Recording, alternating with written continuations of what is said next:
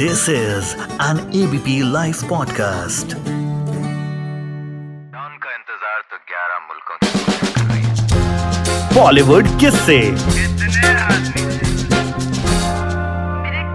अर्जुन आए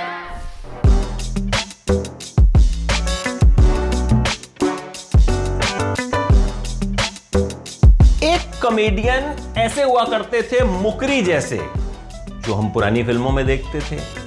फिर एक दौर आया स्टैंड अप कॉमेडी वाला। आप जानते होंगे, कपिल शर्मा को शोहरत उसी से मिली थी, राजू श्रीवास्तव को शोहरत उसी से मिली थी, सुनील पाल को शोहरत उसी से मिली थी। बहुत सारे स्टैंड अप कॉमेडियंस हमने देखे लाफ्टर चैलेंज में। फिर अंग्रेज़ी वाले स्टैंड अप कॉमेडियंस वाला दौर भी आया और वीर दास उसी दौर के कॉमेडियन हैं।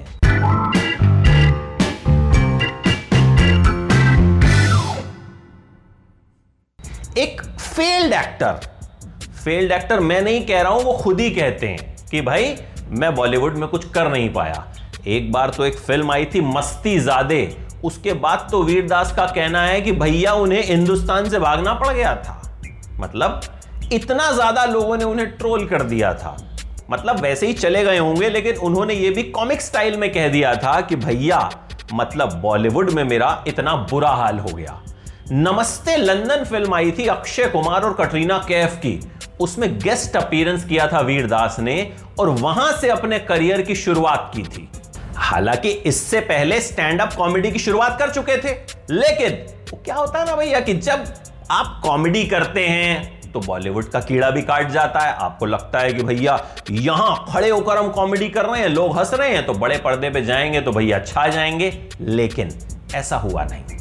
तो शुरुआत में होस्टिंग किया करते थे एंकरिंग किया करते थे और उसी एंकरिंग और होस्टिंग के दौरान कॉमेडी भी किया करते थे। यानी एक कॉमिक एंकर के तौर पर वीरदास ने अपनी शुरुआत की, लेकिन फिर बॉलीवुड के कीड़े ने काटा, बॉलीवुड में एंट्री हुई। नमस्ते लंदन के बाद मुंबई सालसा की डेली बेली जो आमिर खान ने बनाई थी, उसमें भी वीरदास का एक प्रोमिनेंट रोल था। फिर गो गोवा गॉन में दिखे, लेकिन फ़िल्मों में इनकी जो कॉमेडी थी या इनकी जो एक्टिंग थी, उसने इन्हें कोई खास कामयाबी दिलवाई नहीं। बहुत ज़्यादा वीरदास मशहूर नहीं हो पाए, जैसे राजपाल यादव हो गए, या जैसे अपार शक्ति खुराना हो गए। मतलब सेकंड लीड के ये वो स्टार्स हैं जिन्हें लोग जानने लगे, लेकिन वीरदास के साथ ऐसा था नहीं। फिर नेटफ्लिक्स के लिए इन्होंने 2017 में एक सीरीज़ की उस सीरीज़ का नाम था अब्रॉड अंडरस्टैंडिंग ये सीरीज़ बहुत कामयाब रही। फिर अगले साल एक और सीरीज़ की लूजिंग इट और इसमें ये किस तरीके से बॉलीवुड में एक लूजर साबित हुए? इन्होंने इसी पे बात की। अपने एक इंटरव्यू में कहा भी कि भाई, मैं क्योंकि बॉलीवुड में फेल हो गया तो मैंने इसका आइडिया जो है वहीं से निकाला। उसके बाद Amazon प्राइम के लिए डेस्टिनेशन अननोन नाम की कॉमेडी सीरीज़ की। फिर नेटफ्लिक्स के लिए फॉर इंडिया नाम की सीरीज़ की, फिर वीरदास इनसाइड आउट नाम का शो किया, इसके बाद वीरदास आउटसाइड इन नाम का शो किया। देखिए वीरदास अक्सर जो हैं, वो कंट्रोवर्सीज में भी फंसते रहते हैं। अप्रैल 2015 में उन्होंने पूर्व राष्ट्रपति एपीजे अब्दुल कलाम पर एक जोक मारा था, जिसके बाद वो विवादों में आ गए थे। उन्होंने दिल्ली पुलिस पर भी आरोप लगाया था कि सिरी फोर्ट ऑडिटोरियम में उनका शो हो रहा था और दिल्ली पुलिस ने उस शो को खराब करने की कोशिश की। यह विवाद भी अप्रैल 2015 में ही हुआ था। फिर इन्होंने ट्रांसजेंडर कम्युनिटी के ऊपर एक जोक मार दिया था जो काफ़ी डिसरिस्पेक्टफुल था और इन्होंने इसके लिए माफ़ी भी मांगी थी। देखिए वीरदास सौ से ज़्यादा कॉमेडी शोज़ कर चुके हैं और इंग्लिश ह्यूमर पसंद करने वाले लोगों में वीरदास की एक अच्छी खासी फॉलोइंग है।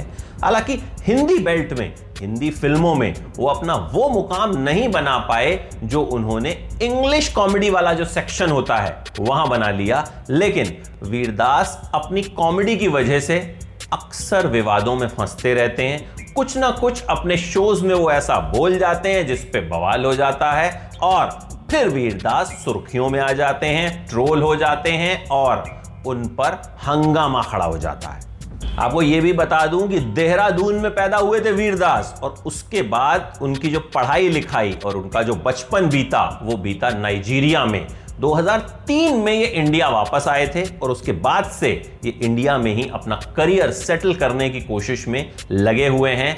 और इस चक्कर में कई बार कुछ ना कुछ ऐसा कह जाते हैं जिससे इनकी लाइफ में चीज़ें अनसेटल हो जाती हैं।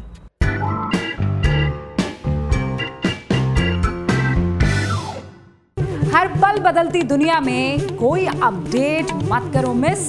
डाउनलोड करो एबीपी लाइव ऐप और जानते रहो।